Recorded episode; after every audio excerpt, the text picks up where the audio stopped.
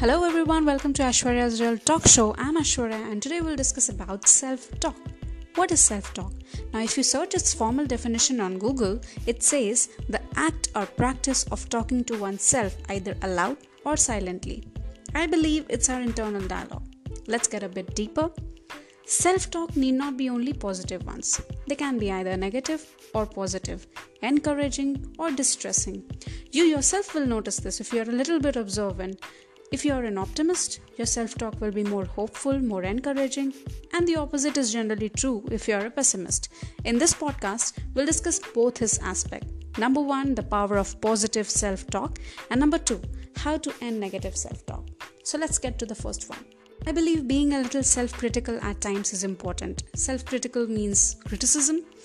I believe that it helps in the journey of improving ourselves but how we present that criticism to our mind is important. I repeat, how we present that criticism to our mind is important. There's a difference between I need to read more and I'm not good enough or smart enough. There's a difference between it's too complicated and I'll tackle it from a different angle. Ask yourself what kind of self talk you are doing.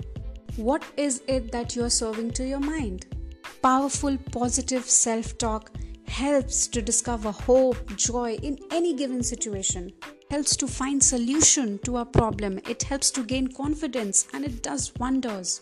Many people who are like, Do I really self talk? And the simple answer is all the time. There's a mental chattering that's going on 24 7, whether you know it or whether you don't know it.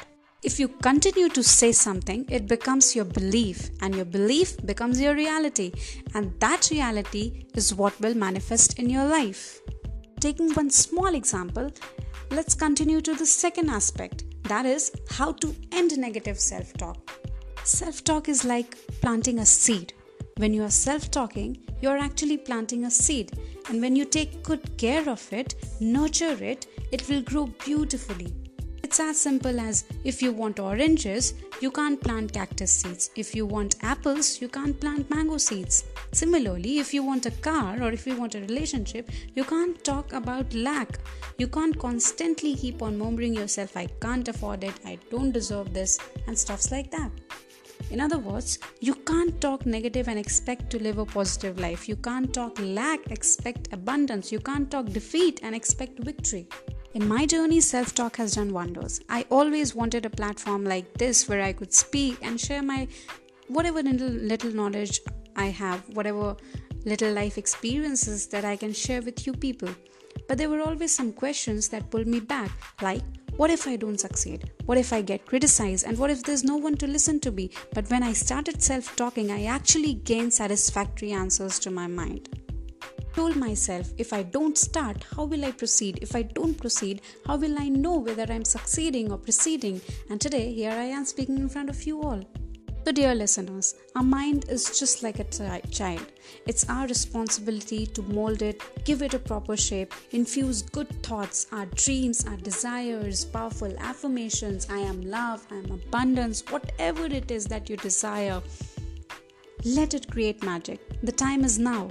Breathe in deeply. Give time to yourself. Sit, relax, meditate. Ask yourself, what is it that gives you immense pleasure in life? You know, small tools like these self talk, gratitude, breathing does magic, does wonders if you have faith. And I would say, talk to yourself like you would do to someone you love deeply. Your body hears everything that your mind says. Make sure it's a valuable one. Thank you for listening. Bye bye till next time.